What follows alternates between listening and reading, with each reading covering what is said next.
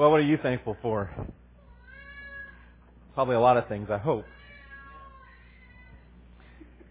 Let me, uh, I heard a story about a guy, an elderly man who lived in Phoenix. He, uh, phoned his son one day and he said, son, you know, I I don't want to, uh, ruin your day for you, but, um, th- there's just some news I gotta tell you. Your mother and I are getting a divorce after 45 years of misery. I've had all I can stand. That's it. It's over. We're done.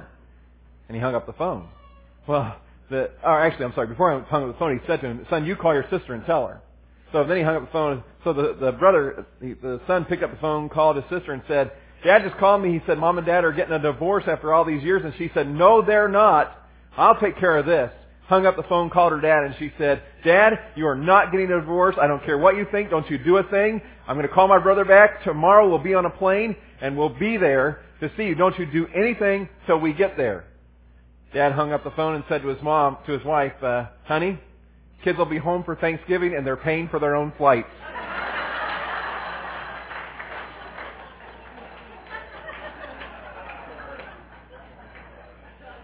So, uh, empty nesters, don't try that, okay? Yeah. Well, I don't know where you plan to spend Thanksgiving. Maybe you are traveling to be with family, or maybe family are coming to see you, or maybe it's just a quiet day that you're going to spend with some close friends, and uh, it's a good day and a good time for us to be thankful. Well, I want to look at a story from the Bible, a story in Jesus' life that reminds us of the value of being thankful. And I think it has some good lessons uh, to look at. I just want to look very briefly at this story. Luke chapter 11, if you brought your Bible, I encourage you to open it up there. Uh, Matthew, Mark, Luke, and then the book of John. We're in chapter 11. It's just a really short story, and I'm not going to even comment on it much. I just want to read it to you and then make some applications uh, from this story. So here's what happens. Uh, Luke chapter 17, verse 11. Now, on his way to Jerusalem, Jesus traveled along the border between Samaria and Galilee. As he was going into a village, ten men who had leprosy met him.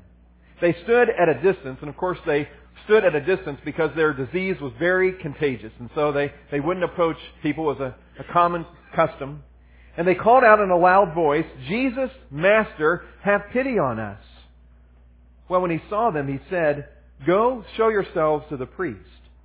And as they went, notice that, and as they went, they were cleansed. As they demonstrated their obedience and their faith in what Jesus has said, they were cleansed. Verse 15. One of them, when he saw he was healed, came back praising God in a loud voice. He threw himself at Jesus' feet and thanked him. And he was a Samaritan. Jesus asked, Were not all ten cleansed? Where are the other nine? Was no one found to return and give praise to God except this foreigner? Then he said to him, Rise and go. Your faith has made you well. Now here's the question of the day. Maybe it's the question of the week.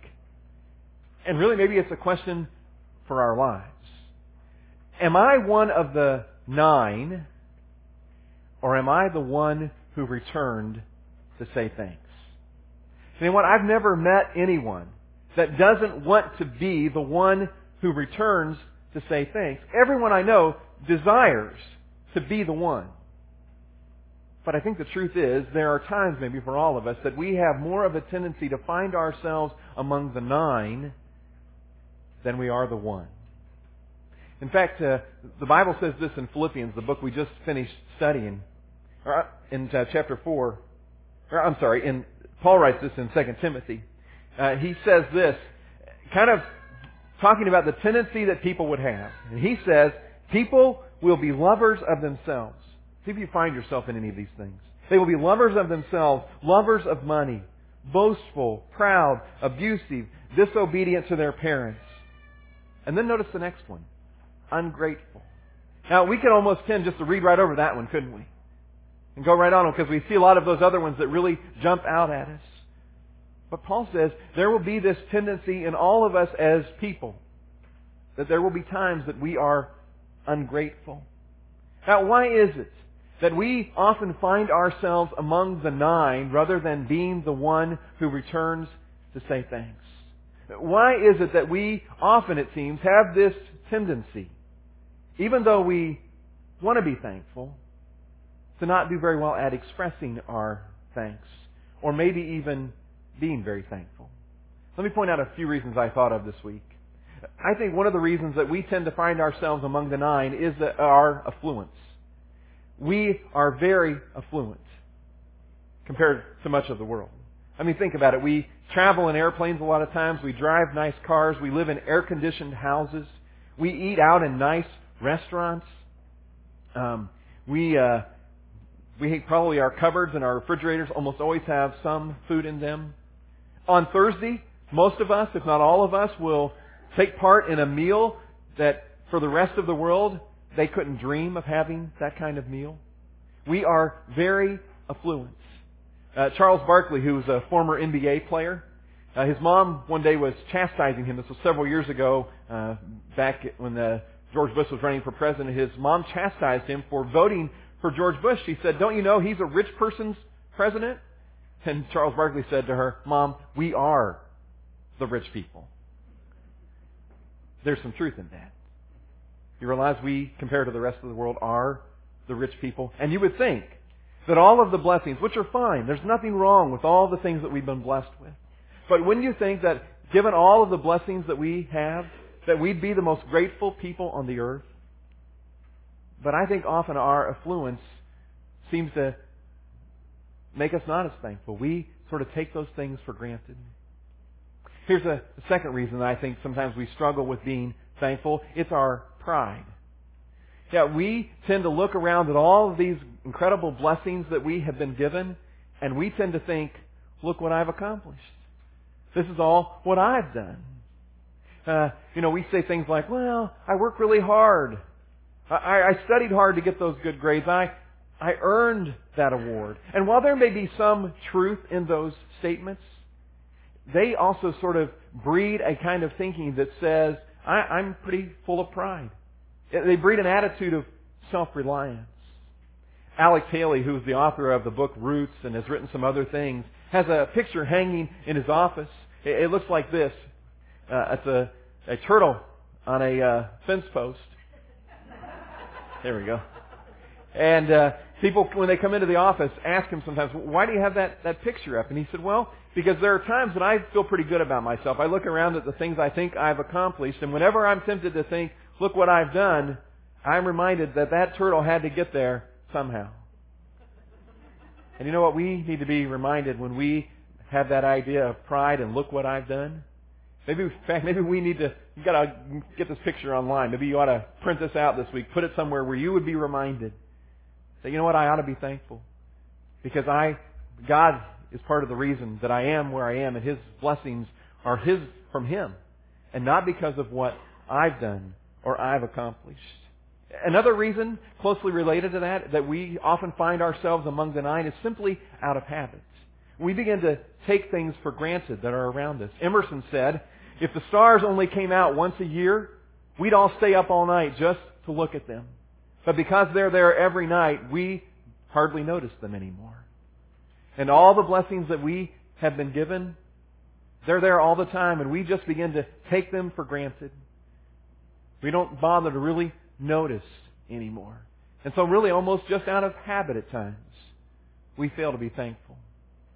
And then one other reason that I think that often we find ourselves among the nine more than the one is simply life circumstances. I, was having a conversation with this week with somebody, I don't remember even who it was, and we were talking about some of the tough times that people are experiencing. And I was saying, you know, these tough times have caused people not to have any margin in their lives emotionally. They're just spent a lot of the time because of everything that they're dealing with. And so as life presses in against them, there's no emotional margin left for, that they have left to really deal with these things. And so it seems to affect so many other parts of our lives because we're dealing with these struggles. And you know what? I know when life's circumstances are pressing in against us and there isn't much margin in our lives, it's difficult to feel thankful. A Jewish rabbi had a guy come to see him one day and the the, guy many, many years ago came and said, uh, Rabbi, we, I'm living in this really difficult circumstances. There are nine of us living in this one room. I can't stand it. Uh, what do I do? How do I get out of this? The rabbi said, here's what I want you to do. I want you to go home and get your goat and bring it into that room with you. And I want you to let the goat stay there with you all week and then come back and see me. Well, it was a miserable week. You know, the goat smells and uh, just, it was nasty having the goat in the house all the time. And so after a week, he goes back to the rabbi and he says, I can't stand it. The goat's driving us crazy. The rabbi says, here's what I want you to do. I want you to take the goat out of the room and then come back and see me in a week. Well, they took the goat out of the room in a week. He went back to see him. The rabbi said, now how are things? And the man said, everything's great. We love living together. Uh, the goat isn't there anymore. It's wonderful. We're just really enjoying life without the goat. And the rabbi said, exactly. And sometimes we're so focused on the goat in the room with us that we can't see that God is still doing good things in our lives all around us. And maybe we need to get the goat out of the room and gain a fresh perspective about life circumstances and be reminded that even when life is pressing in against me, there are still things to be thankful for. Now, why is it that God places such a high value on having a thankful heart? Well, there are a couple verses I think that give us some insight about the value that God sees in this. Philippians 4 6 says this Don't worry about anything. Instead, pray about everything. Tell God what you need. And then he says this, and thank Him for what He has done. All of us have things that God has done in our lives. Paul says, thank Him for those things. He says this then in uh, 1 Thessalonians, be joyful always. Pray continually. Give thanks in all circumstances. For this is God's will for you in Christ Jesus. Why does God place such a value on having a thankful heart? Because God knows that it helps us to keep life in perspective. It helps us to keep God in the right perspective. The word, the Hebrew word for gratitude is the same word or close to the same word as confession. It's the idea that I need to, at times in my life, admit or acknowledge or confess that God has poured out His blessings in my life. I need to admit and acknowledge and confess that other people have done things that benefit my life. I need to admit and acknowledge and confess that I have a thankful heart. Why? Because again, God realized it would help us to keep life in perspective. So in a year like we're having, in a time like we're having, we ought to be really glad that there is a holiday called Thanksgiving. Because it is a fresh reminder for us that God is at work in our lives. And I have much to be thankful for. And so as I approach this week of Thanksgiving, I want to challenge all of us that we use this week to make a new habit. Not a, not a one day habit, not a one week habit, but an all year long habit of having thankful hearts towards God. So today I thought I would take a few minutes and share with you some things that I'm thankful for because you know what? Sometimes, if I'm honest, I tend to find myself among the nine. I want to be the, the one. I want to be the guy who returns to Jesus and says, thanks, but sometimes I live over here in the camp of the nine. So let me tell you some things that I'm thankful for. I made a list. I am thankful for God's grace in my life. You know, I, uh, God has poured out His grace in my life. And if you knew everything about me, which I don't plan to tell you everything about me, you'd wonder why a guy like me would get to do what I get to do. And so I am thankful for second chances and third chances and fourth chances and God's grace in my life. I am thankful for God's faithfulness. I know our, our family, like your family, experiences difficult times. And we've had a lot of different valleys that we've walked through in our married life and before I was married. And you know what? Every time I have walked through a valley, God has shown His faithfulness. And I am thankful for that faithfulness. I am thankful that God is big. You know what? I don't want to follow or serve a God that I can figure out. I don't want to follow or serve a God that I can explain everything about. And I am thankful that there are a lot of things about God I simply don't understand. Because you know what? That makes Him big enough to care for the universe and to care for me. I am very, very thankful for an incredible wife. I love my wife with all of my heart.